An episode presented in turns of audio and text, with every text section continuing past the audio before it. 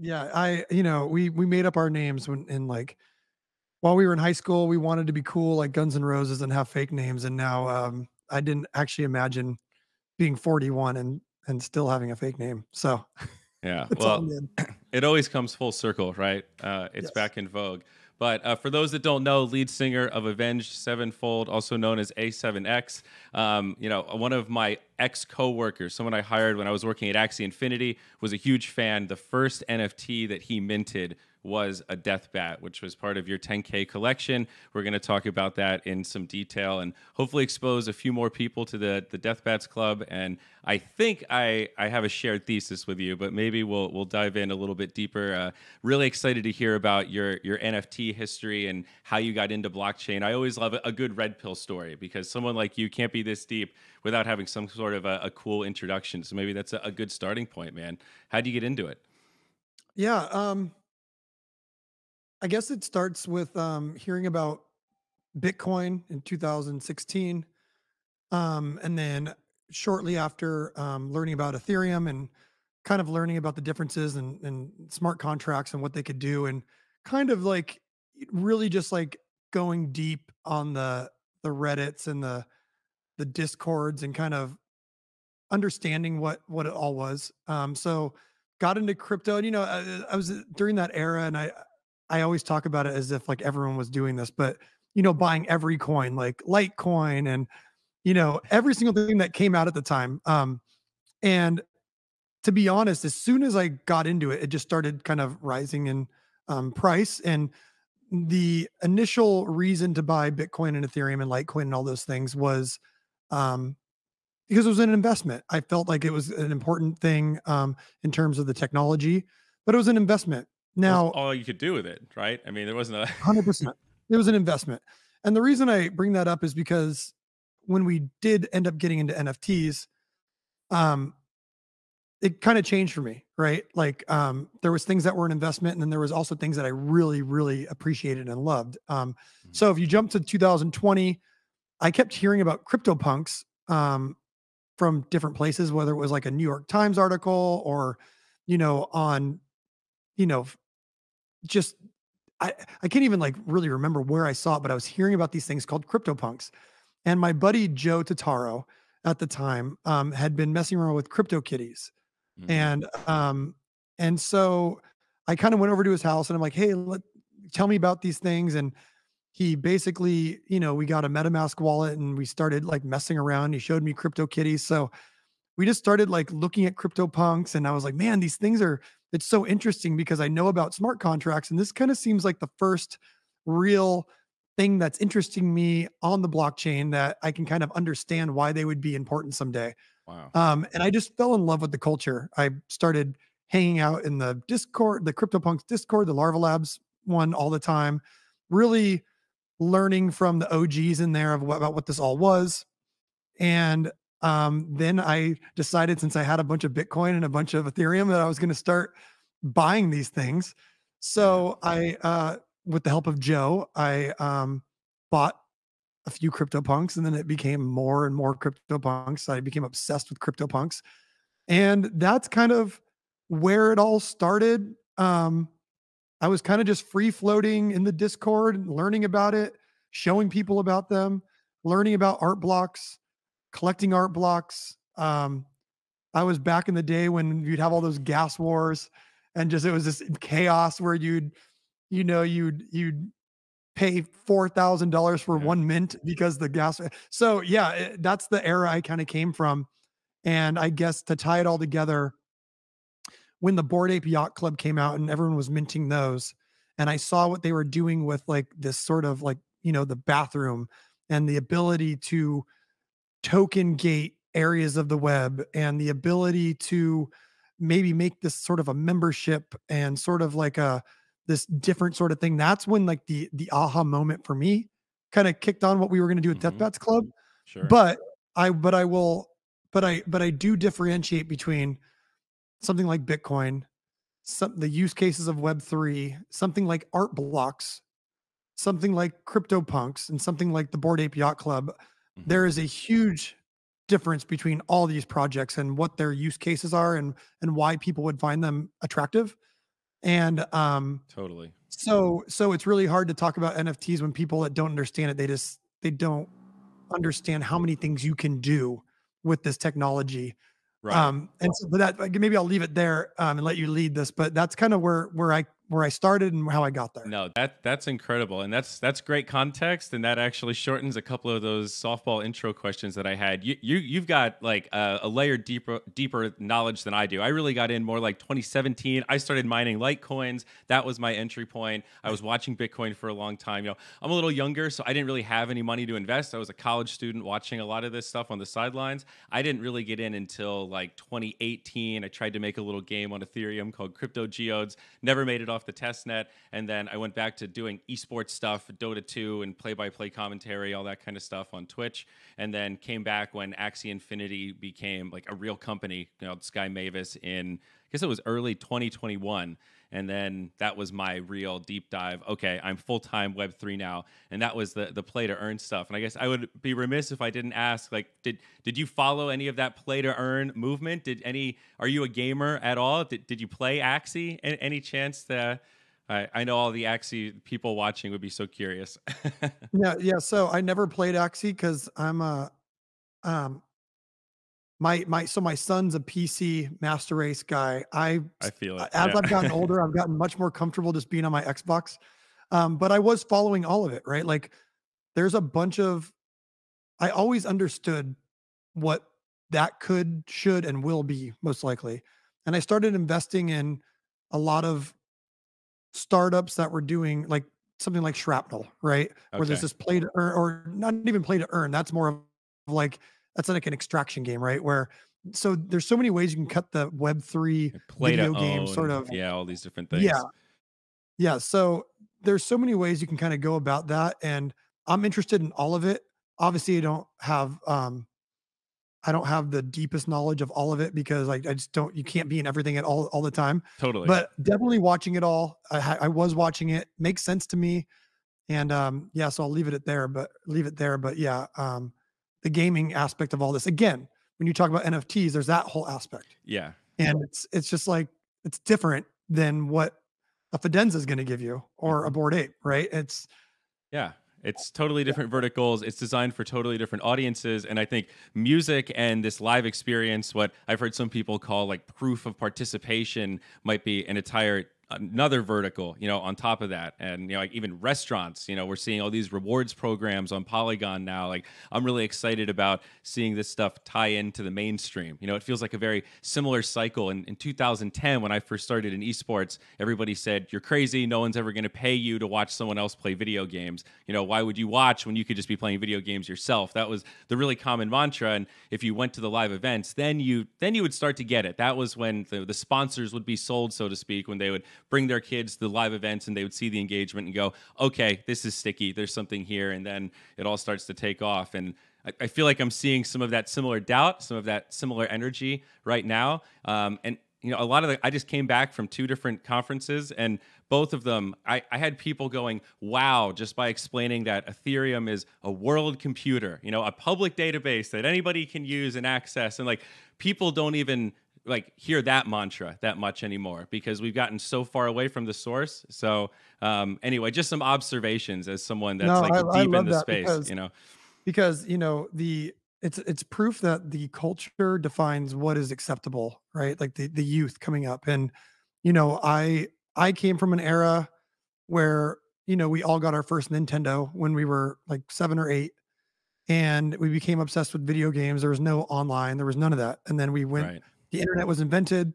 Then you had like Halo, where you could actually like um, play against each other, and you could go, Blood you know, Gold. do that. Yeah. yeah. And so you could do all that. And then you had Call of Duty come out, which refined the whole genre of first person shooters. And then you had things like Twitch come out, where my generation, who was constantly arguing with our parents that video games weren't just for losers, and that, that we, that we were going to play the rest, you know, you're never going to play that when you're older. Well, my generation is the generation that we're rolling into our forties, and we all still play video games. Like I play yeah. every night. And, but then our generation turned around and told the younger generation that why the hell would you want to watch somebody talk about video games? You should, you don't want to play the video games. And we were proven wrong. Right. And it's the culture is going to decide what's acceptable and what people want to do. Mm-hmm. And as these younger people come up, they're going to decide, like, do I want to own these skins? Do I want to put music out on a record label? Do I want to own my masters? Do I want to, and it takes this sort of slow evolution, and people like our job, my job, I think, is to have an open mind and to look at everything from the lens of the young kids coming up. And yeah. at some point you're going to have that too, where you're going to be sixty and you're going to be like totally disgusted by what someone's doing coming up. But then you got to kind of yeah. step back and go, okay, well, this is how my parents felt when the Beatles came out, and their parents were telling them it was trash. Um, totally. And so, um, yeah, it's, it's exciting, and we know where it's going. The, the, the human sort of need to move forward never stops, and it doesn't yeah. care who it rolls over. Um, totally. and, and so you kind of want to be on that train. You don't really want to, I don't really necessarily want to get off that train. I love that. Yeah. Well, now it's like the hyper social side of it is what's so crazy. I think that's the gener- generational shift you and I really experienced, where it was a fear of gaming being this antisocial, disconnected, pre-internet. You're just alone in your house and not doing anything with other humans. And then, you know, the internet comes along, World of Warcraft, Diablo two, Warcraft three. For me, these were these highly social games where you could make a friends list, quickly ping everybody, and just kind of the stopgap for social media before MySpace and Facebook started to, to take over everything. And now, um, yeah, I, I already feel it, like A I and all this other stuff. It, it's a big rabbit hole, but you know, I'm I'm still caught up on blockchain and, and trying to uh, bring a little more transparency to the base layer of a lot of these systems. I, I think it's uh, it's super exciting, and to me, gaming is just a really a great vehicle and application to spread the technology. I think outside of you know Axie Infinity's game or any other specific detail,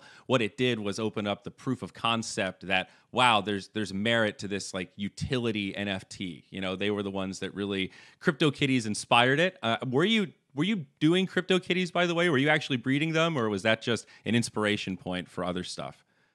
No, so that was so th- my so my good friend Joe, who I met in sixth grade, he moved to San Francisco and was one of the lead guys at Barracuda Cybersecurity. When he moved okay. back down and we started the Death Bats Club, he's the one that built his business around building out these, you know, proof of concepts. When we can get into that later, what Death Bats Club is. And he has his whole group of people that came from Barracuda Cybersecurity. He was already messing around and breeding CryptoKitties and playing with them. So when I came to him with CryptoPunks, you know, I drove over to his house and I'm like, CryptoPunks. And he's like, oh, here's my wallet. And I could see that he was already messing around. So I had like this sort of, I had to catch up a little bit on CryptoKitties, but I thank God for him Mm. already being involved in that, that that's what was enabled him to kind of explain to me what I needed to do to get some CryptoPunks. Gotcha. That makes sense. Yeah. So that a, a lot of like the, the Axie founders, they all met in CryptoKitties. So that, that was a big like awesome. Inspiration point for a lot of different, you know, forks in the N F T world. And it's amazing to kind of, someone needs to capture all this history. I hope Laura Shin writes another book that really, you know, e- expands some of the, the capturing of the culture, because it gets lost um, so quickly. Um, and you've got a couple of punks tattooed on your legs, right? Is that, that's, that's not a meme. Is that real? Do I remember that picture correctly? It's real, yeah, it's real, yeah. Yeah. So what, what's the deal with those two punks specifically? Are they like high attributes, or what's, uh, no, like first? They look like me and my wife.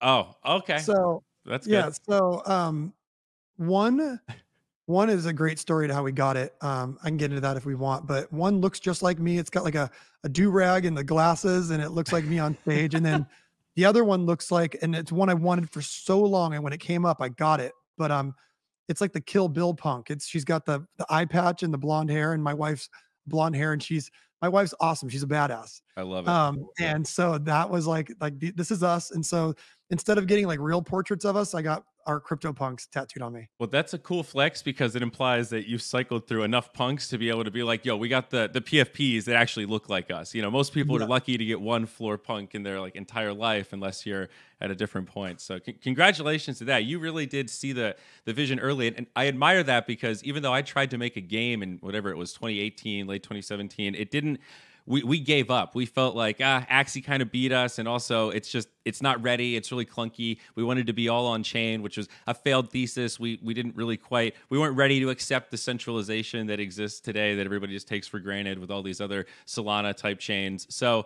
um, I was ahead of the curve and then very quickly went, oh man, I, I can't really see the future that's right in front of me, and then lost conviction and then just kind of sat there.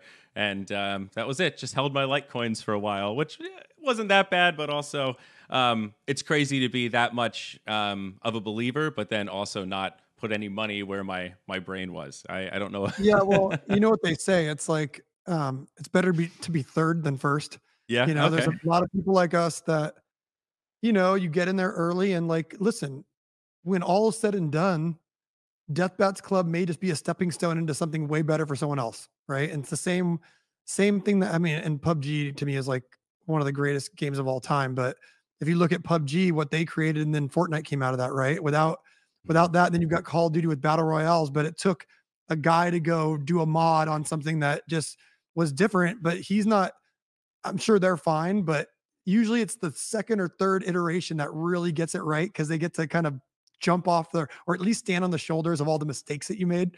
Yeah. Um, yeah. And okay. So being first sometimes isn't great. I was actually, not to not to name drop, but I was with, well, I won't name drop. I was with a, an artist that's a huge artist recently, and they were telling me that they're watching the space and they don't want to be first because they understand that as things change, there'll be a moment to get in on something like the blockchain where it will be obvious that things have worked themselves out, and that will be the time to get in. And I respect it. I get it. Like once you've been through enough cycles of seeing tech, you know, change and, and, mm-hmm. you know, sometimes it doesn't pay to be the first one. Um, totally. But that's okay.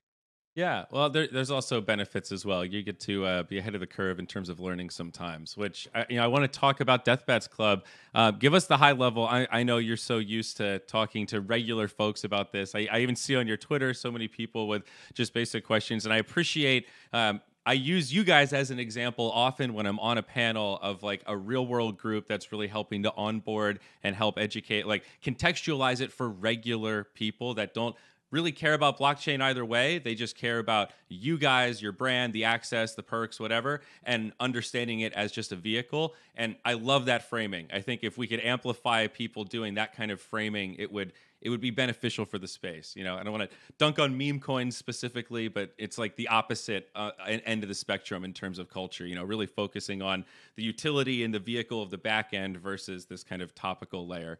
Um, so anyway, that's that's my uh, boring analytical introduction, but please give me like your sexy elevator pitch of the Death Bat Club. Yeah, it's it's basically everything anyone would ever want from an artist. Um, and it can range from a rewards program to access to tickets, to um, special perks, to ownership of I P, to community, to, um, to, to basically anything you'd want from a band. But as a vehicle on our back end, we're able to use the N F T as a connective tissue to everything, mm-hmm. right? Where historically you would have many different companies kind of running individual things, whether it's your merchandise or your V I P, Um, at the show, or the meet and greets, or the the, the actual vinyl, to um, everything would be separated with different groups. We use the blockchain as a way to centralize everything in a way that we can reward people. So, and that can that can actually break off into listening habits. It can break off into, we could actually write smart contracts to reward fans with royalties if we choose to do so in the future. We, we'll need some partners for that. Um, we can actually um, token gate ticketing to the point to where if you are a part of this club, you get ticketing um, before everyone else, and um, you're basically ridding the you know yourself from bots and you know mm-hmm. resellers, et cetera, et cetera. Um, and we do a bunch of other fun like fun N F T things for people, like having parties or um, doing meet and greets with the people that own some of these things um, to get early access into shows. Um, so basically anything you would ever want from an artist on overdrive. And what makes it cool is that it's greater, it's a greater sum because of all the parts being in one area. So we can make all these things hyper, um, cool and eccentric and over the top.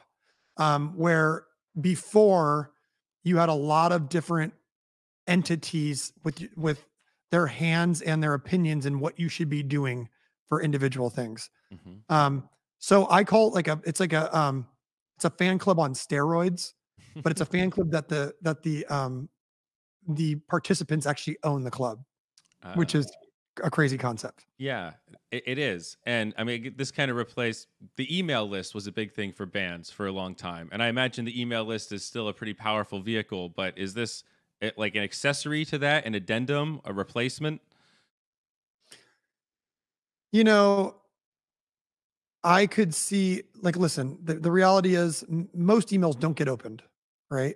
Um, we, we, we see the numbers of, sorry, you're kind of breaking up a little bit.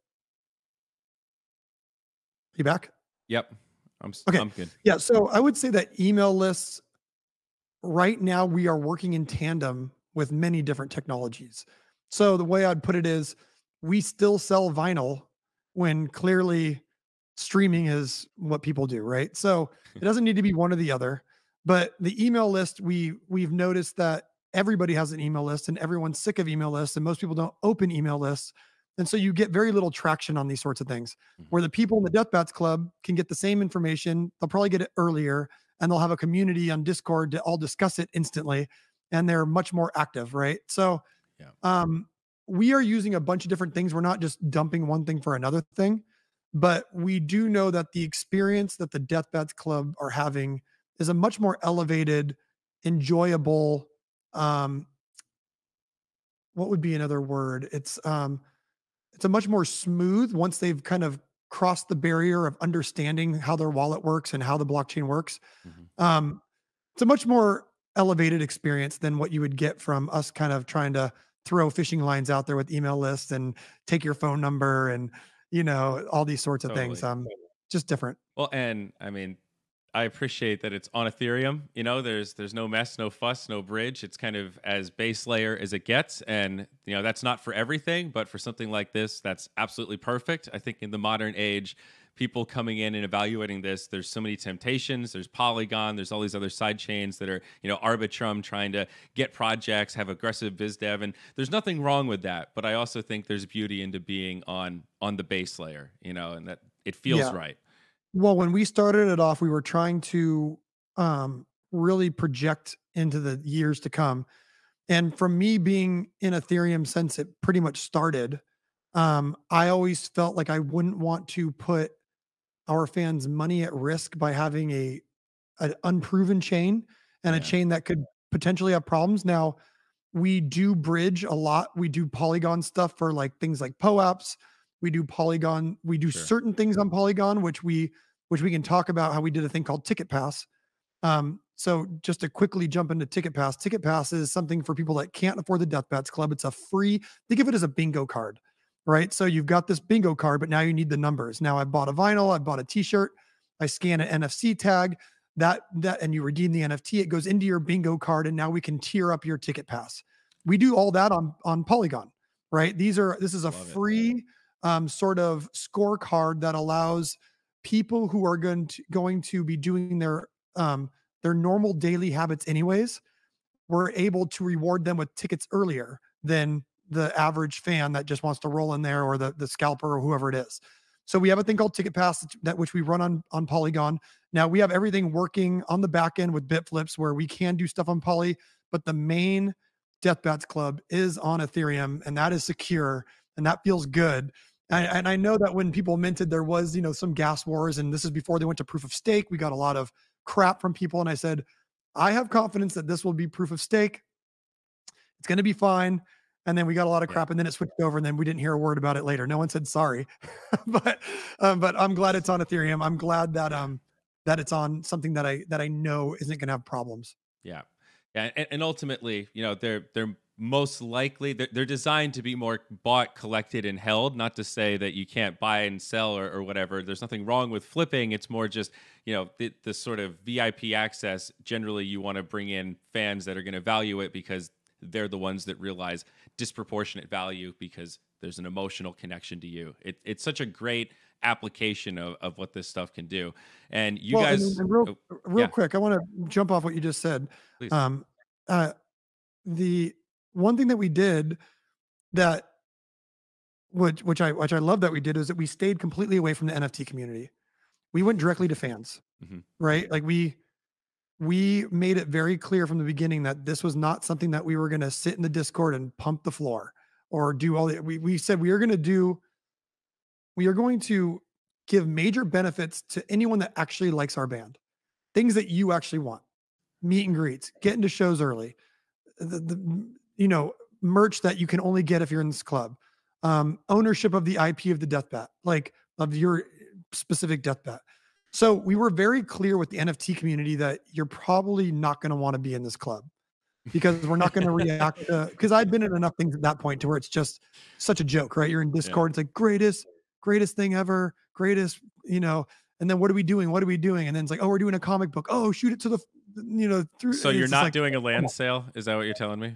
No, we're not doing a land sale, but we did go buy a bunch of land and we built stuff out for the fans to enjoy. That's cool. Right. So I like that. Yeah. So it's like, Um, you know, we were one of the first people, I think, first band to actually build a huge land and sandbox. We had the most traffic in the sandbox that they've wow. ever had in terms of when they opened it up that's for a while cool. for the beta. But well, that's right it, up your alley, because for folks that don't know, you guys did that thing with Call of Duty, right? Where you were you were in the game Duty, yeah. as like yeah. or multiple. Yeah, I'm I'm actually not a big I'm a Dota guy. I, I'm a MOBA dude, not a not a Call of Duty person. I I stopped at Halo. That's where I kind of parted with shooters until I came back to Counter-Strike. So I just yeah yeah. totally sidelined Call of Duty, unfortunately, but I've seen the YouTube videos and like I I kind of blew my mind, and I was like, whoa, the end of the game is a rock concert with the band. Like that's that's the dudes in the game. Like what I, I, yeah. that it was mind blowing the first time I saw it, and I saw it years later, you know, when it was old news. But um, that's that's atypical, you know. That stood out of like not many game studios do crossovers with major bands at like the level you guys are for a variety of reasons, but oftentimes it's like risk of branding, and a lot of bands can be inconsistent, and like, you know, game studios are work on these really long timelines. So that's, it's really badass. That speaks to, to there, there must've been something to, to make that happen. You know, that doesn't happen every day is what I'm bumbling to say. Yeah, no, it was, uh, you know, the, Mark Lamia, who was the studio head at Treyarch, huge rock fan, loved Avenged Sevenfold. I met him and we'd been hanging out for years. And then he said, we're doing this. And That's um, awesome. They were the first people to get us to do a song outside of a record. We had always thought it was kind of cheesy to do one-offs for movies and stuff, but Call of Duty was something that we played all the time. So we did a song called Not Ready to Die as an Easter egg in one of their zombies maps. And then the next, then called or Black Ops two came along, and they said, we want to, we want to, will you guys do another song? We'll do a music video and have you at the end of the game. Because the game's so dark, we thought it would add some levity to the game, to have like some fun, like to have the main characters playing in the band. And so we did it, and it was, it was awesome. And I'll also point out that in two thousand fourteen, we actually made our own mobile game that did really, really well. It's called Hail to the King Death Bat. Wow. Um, and it's still on Game Club. It does really well. And it was a dungeon crawler that we literally went in and built it on Unity with a few, with a small team. And we, we drew out the level design. We did it all. Yeah. So we're just into, we're into those things. And so, you know, getting land early in sandbox and building out with a, an amazing team, Nibia in, uh, in France, building out a really cool world where people could go explore, you know, the art of a, any particular album just made sense to us. Mm-hmm. Um, so we just have fun with it. We, we don't really live by the, uh, the rules of what we're supposed to do. We just kind of follow where our passions are and then just go fully into it. And either people like it or they don't. That's great. I mean, that's uh, that, that's a way to to make sure that you can scale your own culture as, you know, you kind of scale into the world. I, I've I've lived in the esports bubble. I don't know how much you followed those kind of like real esports, like the League of Legends and, you know, Dota two have these super deep, really intricate, like super dramatic um, kind of storylines that ho- keep this whole thing afloat. But Um, it's a fascinating bubble to be a part of and see a, a microcosm of that entertainment industry where everyone's an ally, but everyone's a contractor. So everyone's also the, their biggest competitors. And um, yeah, it gets political real quick. It's kind of kind yes, of fascinating. Yeah. Hard when it's a big popularity contest. But um, speaking of creators, one of the things that you guys thought of ahead of time was um, this, this whole Blur type situation with creator fees going out the window and having your collection be able to be malleable enough where you could say, hey, if you guys don't, you know, follow the the split that we've agreed to with our fans and what we want to do here, then no, thank you. And now you guys are only listed. I think Coinbase is one of those places, but there's only specific platforms that you guys are listed on. And you really thought ahead on that. Not every smart contract gives one that ability with an N F T collection, correct? Yeah, I don't think many did. Right. In fact, I haven't found anyone else that had that. So again, Joe and his team at BitFlips, um, I was sitting there really trying to understand how contracts worked, because I was like, I was like, okay, so why, if I, so if I, if I was to sell something to you, I, I was like, why wouldn't the royalty thing work? And he's like, well, because the royalties only get triggered by the marketplace. And I was like, okay, well, so the marketplace has con like, you have to give them control to move your stuff around. What if the marketplace gets hacked? And he's like, well, there could be problems there. And I was going, well, what if the marketplace says they're not going to pay our royalties? And he's like, well, then you don't get paid royalties. I go, I go, that's, that can't happen. That and so work. I was like, yeah, it doesn't work. I was like, doesn't work, because the only way we keep afloat is by some sort of revenue stream coming in, like not Avenged Sevenfold per se, but just the idea that if we're going to give them the world, we need some sort of, you know, if you're going to trade these things around and we make this club amazing and they're going for one E T H each, we should participate in a little bit of that. It's kind of the promise of N F Ts. Mm-hmm. And he's like, yeah, I don't know what to tell you. And I said, well, can you try to put something in the code that allows us to block people from selling our stuff? And he's like, I can try, but no one's done it. And I was like, well, just let me know what you come up with. So the day we were minting, he's like, I came up with something. Um, I don't know if it will work or not because I can't really test it. And I was like, okay, well, so we sent it to our friends at Wicked Craniums, um, Dube and Derb. They looked at it and they're like, eh, don't know if it will work. Maybe. Uh, and they, and they, and they we kind of went back and forth on it. And we're like, then, then they came back and they said, well, we actually think it will work. And so we're like, okay, well, we're going to do the collection. So a year and a half later, you know, this thing comes down with Blur and I'm like, are you fucking kidding me? So I go to Joe and I say, well, how hard is it to turn them off? And he goes, well, it, I should just be able to push one button. And I was like, well, let's try it. So he pushes the button. I go in there and try to sell something. And it says, this collection does not, is not supported. And I'm like, oh my God, it worked. So we just went by every, you know, every single, um, wow. every single site that was not, um, and it broke my heart with OpenSea because we'd been on there for so long, you know, mm-hmm. and it, we just, went on there and just blocked everyone. And then we tried to go and trade on all those platforms and it wouldn't work. And then we went to Coinbase and said, hey, if you guys continue to do creator royalties, we'll stay with you. But if you get rid of them, then we're going to make our own marketplace and, and we'll block you too. If I'm not mistaken, please correct me if I'm wrong, but I think I saw on Twitter that you, you kind of attempted to, you offered that to OpenSea as well. Like, hey guys, you know, if you'll enforce it, we'll gladly, you know, come back. And they either ignored you or said no, right? I mean, that was... Is that the case? Well, they hit up my my post and said it was misinformation. Oh, and it was like, well, that's well one way to go. all I all I know, well, yeah, explain it. Well, all I know is that if I try to turn my royalties off on OpenSea, then I can. So that there's nothing misinformed about it. Now, to be like, let me steel man the case for them. Okay, please. At the end of the day, at the end of the day, like they they can't do anything to upgrade our old contracts, right? They did make tools for the new contracts to be able to do what ours had done pre prior. The old contracts, things like apes and, well, punks are wrapped, but art blocks and all that stuff. The old contracts, you have to understand if the if the if the culture is only this degen culture that's just trying to flip things and they don't give a shit about the royalties, then there then there's nothing OpenSea can do. If they keep that, if they keep the royalties on that collection, they'll they'll literally sell none, right? Because everyone will go to Blur and just do it, and there's nothing they can do. So I think they did the right thing with, um, you know, making the tools for artists to to be able to block those other marketplaces. But and I think they're kind of stuck on the old collection. What are you going to do, really? You can keep it on, but everyone's going to go somewhere else. I think I probably shouldn't have lashed out that hard on them, kind of like, because I get the situation they're in, right? It it sucks, yeah. But I'm glad that there will be a standard moving forward where people can block marketplaces that, and maybe they'll get their way around that. But it isn't the other side of that, right? You drive demand for your collection. So now that only goes through Coinbase or whatever other handful that you specifically select, because they'll enforce the numbers that you think are fair. And more importantly, your community think are fair or have agreed to otherwise, right?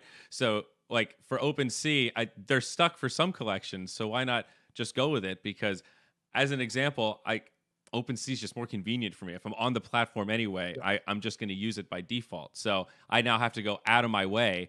You know, it's um, if I were them, I would just give and be like, hey, you got one over on us. You're right. Well done. You thought ahead. That's that's your reward. Touche, sir. Yeah, yeah. No, I'm definitely on on the side that you just said. Um, yeah. But if I was to like just play devil's advocate and just kind of, yeah. I get what's happening. Listen, they're, totally. they are a company that was making so much money, and so much money was being piled in by V Cs. And then all of a sudden, True. you've got this culture where there's no way to make money because you've got technology that came along, right? It's like kind of like, it's kind of like they got disrupted the same way the music industry got disrupted with LimeWire and Napster, but th- but it happened like in a year, right? Like the exponential growth of like um, yeah, technology and N F Ts. Like it was like, oh nope, royalties are gone. But but really, it speaks to the culture. The culture of N F Ts became this thing where what I like to call it is like you're selling concert tickets to the concert that no one knows, but there's no artist to play. There's nothing there. And you're just, you're constantly trading these tickets around saying, I swear there's going to be a band someday and they're going to be awesome. They're going to be your favorite band. It's going to be great. And you can't, you can't survive that way. So what I've kind of done is said, well, Death Bats Club lives by none of those rules. We're building stuff that's real. We're going out and talking to Ticketmaster. We're going out and talking to Spotify. We're going out and talking to people that can be real partners and give an actual value. And look at our token is worth three hundred bucks. It's not fifteen thousand dollars because that's probably what it should be worth. Yeah. Um, and so N F Ts got themselves way down this sort of the idea of the idea that we talk about an N F T as a thing other than a, a technology that should probably not even be mentioned is crazy to me. Really, yeah. really the Death Bats Club is the Death Bats Club. And it just happens to be that there's a technology underlying it that allows you to have all these nice things. Now, if you want to go down that rabbit hole and understand these nice things, we'll be happy to explain it to you, but you should just be joining because you want what the club has to offer. That, right. that is a healthy ecosystem, right. not, I want to have an N F T just to have an N F T and hopefully it goes up in price. And I'm going to tell all my friends to buy them and then be pissed off on Twitter when it doesn't happen. Right. Well, and I love that you guys have the start at the base level, f- sort of free to enter experience where you can level up this N F T as you do different actions. The bingo card is a great analogy that kind of simplifies the mechanism, but that that's a really important on-ramp that helps, you know, it, it drives value to the, the existing N F Ts, the ten K, and, you know, you can add extra perks, but it, it, it makes it so you don't have to to do that. You know, I think like Dead Drop is that game that I've been really excited about, that the Doctor Disrespect one, because their their collection is very similar where it's just a pass for gamers. It has like ninety-five percent unique holders or something because yeah. it's driven by people that just want to play the game. They want to play Doc's new game and early access and make sure they're in like early as soon as every snapshot comes out.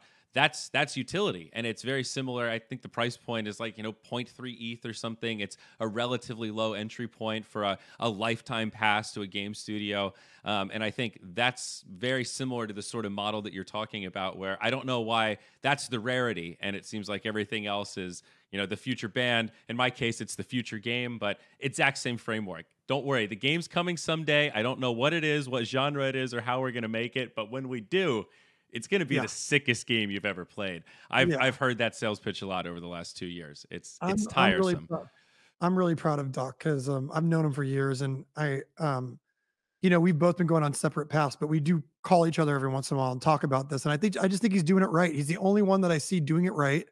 Um, there's others, but I just love his mentality towards it. And I love how big of a streamer he is, and he can, and he's doing it anyways, mm-hmm. right? Like I I respect that because.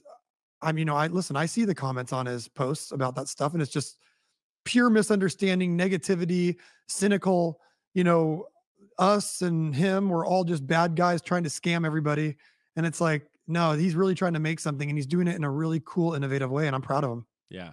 No, w- well said. I, I've never met him. I've only been able to observe from afar in my, my little Dota bubble, but um, yeah, very excited. I was just at that three X P conference in the the first like esports Web three conference in L A, and Dead Drop was the highlighted game, so it was cool. I feel like when you see these games blown up, you know, on the big screen, that's that's when you really see the differences. You know, when you see clips on Twitter, everything gets downscaled, so it all it all looks pretty good. But when you see it on the big screen, you go, oh. Yeah, that's smooth. Okay, I, I can see some difference here. So I'm I'm really excited for uh, for what they're building.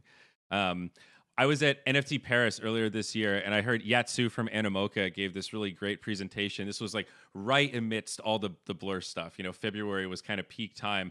And he gave a great presentation that was making the case that we have to defend creator fees, that like this is an integral part of the ecosystem. And if we lose this, a big part of the culture that drove the value here falls apart. And he summarized it um, by kind of saying like creators drive culture and culture drives value. And I... I would assume you align with that thesis, but I thought that was like a really powerful way to summarize, you know, this kind of fan club on steroids concept that you're talking about. Yeah. So I think it all depends on what the, what's initially laid out in the beginning, right? Like, and what you're trying to do. Like if you want this club that you own and you want there to be really nice things, you can't expect someone else to be footing the bill forever. Right. And the most unegregious way to do it is just say, well, hey, if you're out or if you want to get rid of some of these things, five percent is not egregious at all. You, you, before, before this, you owned nothing. You would just give us money on Patreon or whatever it is, and you would get nothing. You'd get some content. Now you get the content and you get the ownership into the club. You get the I P, you get everything. So to leave, it's for a fan club, it makes sense. Now, if you're, like for Ticket Pass, when everything's free, we're not putting a creator royalty on that. N F Ts are on a spectrum, a spectrum of like, there can be things that there is no creator fee and there can be things that there isn't. But when you purchase that, when, when our fans purchased those initial N F Ts and they were buying the Deathbats Club, they knew exactly what they were buying and what the fees were. Right. There's no, no, no rug was pulled. No, no, we didn't spike these things up. We didn't do anything. You knew what you were getting. And, um, it's just, a, it's just a really, um, interesting part of the culture that kind of took over there. I think it's important. I think if you want, I think if you want, um, these ecosystems to be, um, you need money to throw parties. You need money to get the security guy that's going to let you in the venue door. You need money to, to, you know, do all these sorts of things, unless you want them to be nickel and diming you and re reselling you merch over and over and making you pay to get into events and making you, you know, the, the bar costs money now, it's not free. And, you know, like all these things and, oh, you have an opportunity to meet us, but we have to charge you because it's costing us a shit ton of money. That's how the world becomes if you don't have those simple things like a, like a creator royalty. Mm-hmm. Um, you know, and I always thought it was revolutionary when, you know, I I've had multiple Fidenzas in my life. I always loved the idea when I sold them that Tyler Hobbs was getting some of that. I always loved the idea that, right. that these artists were, um, you know, rewarded for life on these things exchanging hands. Totally. No, I mean, that was a big thing from Justin T V to Twitch T V. You know, that was like what made esports possible, was flipping the switch of broadcasting is really expensive. You kind of need traditional airwaves to get your stuff out there. All of a sudden, anybody with a G P U can start encoding live video, live H D video, you know, seven twenty p, ten eighty p, twenty twelve through twenty fifteen. There was this big intersection of StarCraft two, and now people can share it with the world. And then that culture just exploded. Um, and a big part of it was now they were able to sell ads on that and make that a profitable business, but with a big profit share to bring users in. And that's how the live streamer was born. All of a sudden, you could just click run commercial and some magic happens, some ads go, and then you get money in your pocket. That that's a pretty new thing. That that used to be a really, really advanced, complicated, big business to business operation. And you know, Twitch is, as well as a bunch of these other platforms could really simplify it. But what made Twitch so different, at the beginning, they would say, hey, this commercial, it really does support the person that you're watching. Like this money goes right into this streamer's pocket. And at the very beginning, that was like, mm, people were proud to watch ads on Justin T V back in that day. That sounds crazy, yeah. But the very beginning of esports, nobody had any money. There were no sponsors. That was that was revolutionary. So I, I feel you there. It, it's wild how fast things move and it gets taken for granted. But I vividly remember those days of like, wow, I made fifty dollars today on, on the internet. That's awesome. Yeah. That's that's insane. Yeah, Twitch is incredible. What an incredible tool. Um, do you guys yeah, do live and, streaming as a band? I is that something that was has been useful so, at all? So we we started talking about it, and then we decided we opted out of doing any sort of live streaming because we now there's again, I can steel man both sides of this, right? There's people with P T S D. There's people that don't feel uncomfortable going into shows. There's people with social anxiety. And a lot of the people that um, will live stream, they, they're those people, right? And, and you want to be there for them. But there's also something about this culture now where, like, for instance, we, we played a show the other night at the Forum, and it was a two hour long set, hour and fifty minutes. And we've spent hundreds of thousands of dollars getting this live show to look the way it does, with it, with the production and the screens and the content that's happening. And everybody sits there and they're watching the YouTube videos from home. And they go, okay, okay, I saw that. Now I want them, the next show, they need to change the whole set list around and do this whole other thing. And it's like, guys, the show is not for you. The show was built to be there and to see us in person and us to see you in person. It's a vibe. It's like your tribe. It's like, there's something about being there and feeling it and having your ears blown out and just, you know, being in the mosh pit. And so we've decided that for us, we think less is more in terms of us being constantly um, in, in your face with, mm-hmm. hey, we're live streaming every show. Well, that gets boring real quick. And so we've decided to kind of keep that sacred. So we're, we're not doing live streaming. So again, wow. it's using technology, it's using technology in a way that can coincide with, you know, it's like the vinyl and the streaming, like people want both. Um, but we're not going to, um, we're not going to flood people with us. We just think it gets too much and it gets overdone. So for us, no. Well, that's good. I, early on in my esports career, a mentor told me, only do interviews if you have something to say. Don't just sit down and blather into the mic if you don't have an original thought. Think about it, and if you have something to say, blast it. If you don't, shut the fuck up and go think a little bit longer. And I think I overall, that. that's that's pretty good advice. Um, I, I like that you mentioned, though, keeping that that attendance experience kind of sacred, because I, I think there's there's certainly something to that. As someone who's been to quite a few live shows myself, it was a passion of my father's his whole adult life. He was always going to concerts and dragging the family along. So um, there there is like a magical energy. You know, I, I grew up near Philadelphia, you know, like C K Y and that kind of era of that just nice, aggressive kind of, I don't, what do you call C? Is that hardcore? I don't know what genre you would call that. Is, but um, I love C K Y. They, they, yeah. They're a band that's really, um, they're a band that really does have their own sound. Yeah, it's like it's those grindy guitars and kind of it's melodic, but it's I, I don't I don't know what I would call it, but we actually toured with them in two thousand seven. Oh fuck! Wow, that's um. Yeah, around the time I saw them, I think two or three times in Philly, mostly at the Trocadero. Saw them at the Troc twice, and then whatever the Riverfront was called back then, the Tweeter Center, some shit like that. Um, but yeah, great, great live band. Um, but For sure. Is proof of participation in terms of attendance like something that you've thought about in terms of that N F T experience? Because I like with all these projects, right? The problem is that intersection of get you know. the oracles, getting data that's off-chain and getting it in on-chain somehow. Um, and it's like Q R codes are very rudimentary, but I think of, you know, physical attendance, even if you're not, you know, totally K Y C-ing into your system, it's like proof of a human. And that's a, like a really cool way to even, you know, I, I guess you're, you've already experimented with this in, in terms of letting people level up the experience, but is proof of attendance part of that modeling? Because to me, that seems like just such a cool thing to be able to hook into the loop where you can be your own oracle as the band that puts on the show and controls the tickets or has some insight into the tickets. Like, am I crazy or is that intersection actually really fucking cool?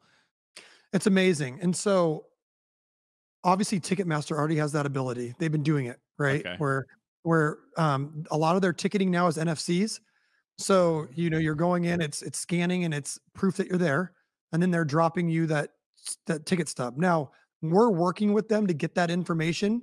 But right now we are building something, and I don't want to talk too much about this because it's not, it's going to be in a beta and it's going to be rolled out in July.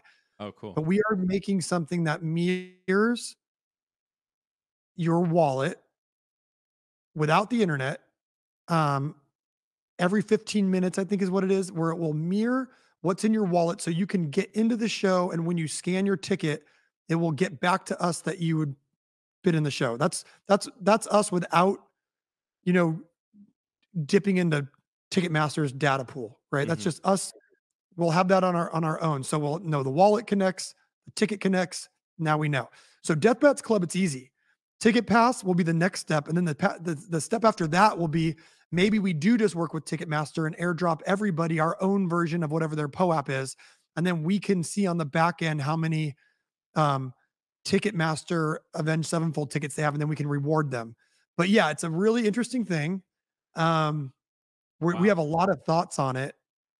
The at the forum, we did like the, the um, I would say like the janky version, which is people, people, okay, we did the really lame version at the forum, right? So the really lame version was, we're in the Deathbats Club. They redeemed their token. We could see that they redeemed it.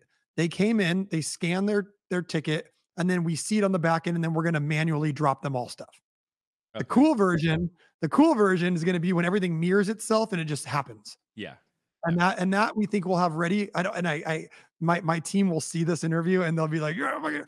you know, like, you know, like we're, we're not, we might not be ready, but so we're August. trying to roll that out by July. Yeah. We're trying to roll that out by July so that someone with a Deathbats Club can literally go buy it in the parking lot and then just roll right into the venue and it all works. Right. Okay. Cause, cause what we have set up right now is that you would need to be at home. You redeem that you're going to do it. And then when you actually scan it, it actually reads it.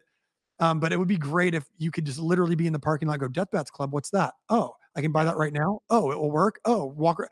So that's what we're trying to get to. Do you guys have your own marketplace as well? Or are you reliant on third parties totally?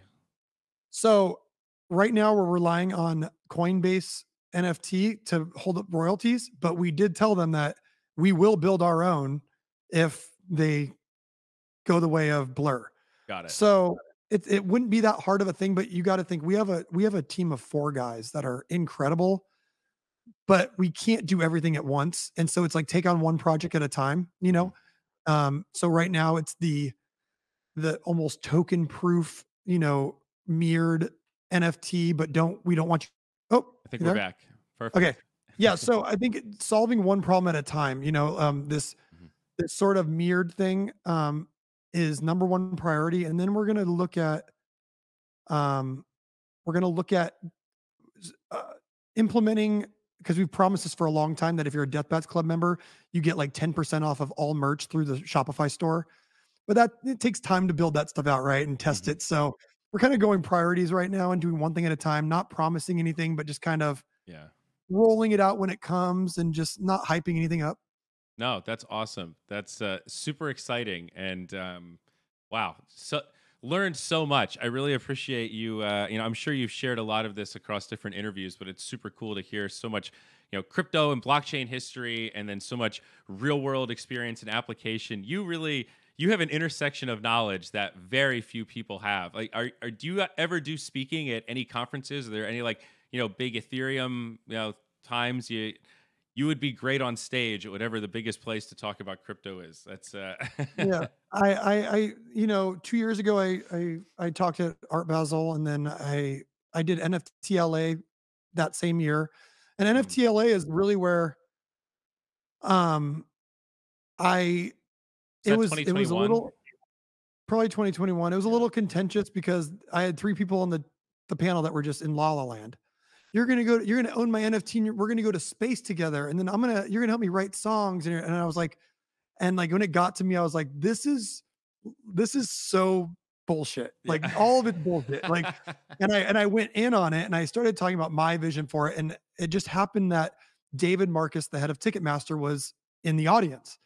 And after that talk, he grabbed me after and he said, can we go to lunch? So we went to lunch, and that's actually what started this, um, this uh, collaboration between us and Ticketmaster. Wow. Um, that go. they had been, yeah. And so I did talk at some things, and then I just, I just honestly, at this point, I just want to build I and build and just, and just, and what we're really doing as well is that we're, we're not just building for us. We have a whole platform on the back end where we could roll in an artist tomorrow and they wouldn't even need to know what Web three is. Um, they could, they could turn redemptions on and off. They could, They can do whatever they want just by simply having like a, a brilliant, simple U I that um, that allows them to um, do whatever they want for their fan club. And so I think our biggest thing now is proving out this next iteration so that our fans can go talk to other bands and go like, why aren't you doing this? Mm-hmm. And then we can say, hey, we will help you. We will help you be the one part of the digital handshake that can shake Ticketmaster's hand, right? Because there needs to be two parties there. Right. Ticketmaster can't do this themselves. They need an artist with a token to to interact with. Right. And so we can do that for artists. And I think that's our next step, is kind of wrapping up some of these things and then going to artists and going, hey guys, this is ready for you when you're ready. That's, that's awesome. I, I love that approach. Uh, very much a philosophy that I, I think I've largely tried to mirror uh, into gaming. So you know, d- again, different applications, but fantastic framework. So um, really appreciate it. One last question for you. Uh, reading anything good right now? Any books on the nightstand that, that you can recommend? Are you a big reader? I am not a, I am a reader, but not, um, I, I don't have any inspirational or self-help books or anything like that, but one book that I would that I would have to recommend is um Until the End of Time by Brian Greene. Um okay. it's a it's a it's a book that's helped me immensely. They basically go from what we know on the bleeding edge of science, from the Big Bang, to what's going to happen to this universe at the end of time and everything in between. And um and it kind of gives you like a little bit of warmth of your place in this whole thing, and and it gives you a little bit of like reflection of um or, or can give you some self-reflection of like uh how how impermanent time is and how impermanent everything is, and how you just have to live in the moment, be yourself, enjoy yourself, um wow. and don't just keep wishing for the next thing. Um, you'll never be satisfied. Just enjoy the journey. There's no destination, and just be you. And um, I think uh, that is a book that I can't recommend enough. Okay. Wow. Uh, appreciate that. I, I, you know, I've been reading Stay a While and Listen. It's just a book about uh, Blizzard and making video games. So I've, I've been trying to keep it light, but that's fantastic. I'll uh, add that one to the the queue for sure. Really appreciate it. See, that's why I ask, because that's one I've never heard of, and it sounds sounds like a can't miss. Yeah, for sure. Until the End of Time. Perfect. All right. Well, any other shout outs like social media or anything like that where people can find Death Bats or follow your stuff, because you uh, are certainly someone with a lot of insight. Uh, no, I mean, if, if you're into Avenged Sevenfold, then I think you will not be bummed. There's plenty of people in the Discord that will help you out if you want to join. We have like everyone's taken upon themselves to just really make this an easy process for new people. If you if you want to dip your toes in and, and look at the ticketing part, Ticket Pass is for you. It's free. You can download one on OpenSea right now. Absolutely free. Um, That's cool. And uh, well, actually, no, you. I'm sorry, you don't go to OpenSea. You go to our I O site, and then you connect your wallet, and then it instantly drops into your wallet, which is cool. Um, Even easier. So we made everything easy, and I think that uh, if you're a fan of the band, we'd love to have you. And um, if you're just an N F T person, stay away, because there's nothing to flip here. That's great. Yeah. But I appreciate you. Thanks for the interview. It's it's been awesome. I love talking about Web three. I've been talking about music so much that um it's it's good to get back to um some things that I'm really passionate about, which is um you know trying to bring our community of people together, and then hopefully you know say a band like Metallica has a group, or even if it's like Kid Cudi or or one hundred Gex or whatever it is, right? Mm-hmm. And then through N F Ts, you would be able to re- reward their fans and and kind of mix match and really do all these things. But right now we're kind of by ourselves, so um, it's kind of lonely. But it'd be great if to start seeing artists totally. Get involved in the blockchain and be able to reward other people's fans. Yeah, no, absolutely. And I, I feel lucky that most of the folks that have employed me in gaming share this vision of, hey, we got to grow the whole ship. There's just a lot of people that need to be reached. This is about fundamental technology. So part of my job is to be an evangelist and just go out there and try to explain to people the, the general concept of why they should be open to blockchain in general, you know, start wide and then narrow down to use case. So um, I agree. I mean, like last week we had three hundred, maybe four hundred Death Bats Club come to our show. We had fifteen thousand tickets sold. So that's four thousand six hundred people, fourteen thousand six hundred people that don't know what this is, but that they're at the show. Yeah, and they obviously would away. Enjoy the benefits. They want to know why people are getting in early. They want to know why there's people wearing merch that they don't know where it came from. Like right. That's a huge, you know, um, percentage of people that Marketing have, no, yeah, yeah, they, they don't, they, it doesn't register. Right. And so, um, that's, that, that was like a shot of reality to me of like, wow, there's only four hundred Deathmatch Club here, and there's fourteen thousand six hundred people that yeah. are fans that don't know what it is. So, and then, and, and then we multiply that through every venue across the United States. I mean, there's, there's so many, yeah, there's so many people. Let's go. Yeah. We got, we got it. We got to try to take it over. But, um, so anyways, I appreciate you. Um, it was really fun. Um, but we have a lot of work to do. Yeah, totally. All right. Well, I'll let you get to it. Uh, keep, uh, building and giving me stuff to, to talk about while I'm on stage, and, um, you know, we'll keep doing great things. Now I got to come to a show and get the utility out of my deathpad. I've been holding for a while, but now I need to, my, my buddy that I mentioned at the beginning, he just, uh, ordered the vinyl for the new album, and he was super stoked. Oh, cool. He was showing it to awesome. me, and he's, uh, yeah, super jazzed. So where are you located? I'm in Puerto Rico now. So uh, it's yeah, oh. nice to have a crypto community here. And actually, I moved with a couple other crazy Axie people. So um, I, I don't work for Axie anymore. Now I'm with Crypto Unicorns, just a Polygon game. Um, but it's it's a great application. It's fun to be the gaming guy around a group of folks that are a little more, you know, DeFi, you know, some hardcore programmers, some hardcore investment dudes. It's a pretty wide but also tight-knit community down here. I'm Yeah. Glad I, I came from Colorado, so big change from snowy mountains to uh, Caribbean. That's awesome. Well, if we ever make it down there, we have played there before, but if we ever come back, we'll be seeing you there, and you get that death bat, and we'll think about it. They go crazy. Not enough bands come through here because they forget about the island. So um, it's it's something to think about. Bad Bunny is like, you know, it a little uptick in the G D P when he comes through. It's a, you know, oh a lot my God, of, a lot of pride in the local music scene here now. It's insane. Yeah, that's great. Well, we look forward to it. Awesome. Well, thanks a lot, man. Appreciate it. Take care. All right.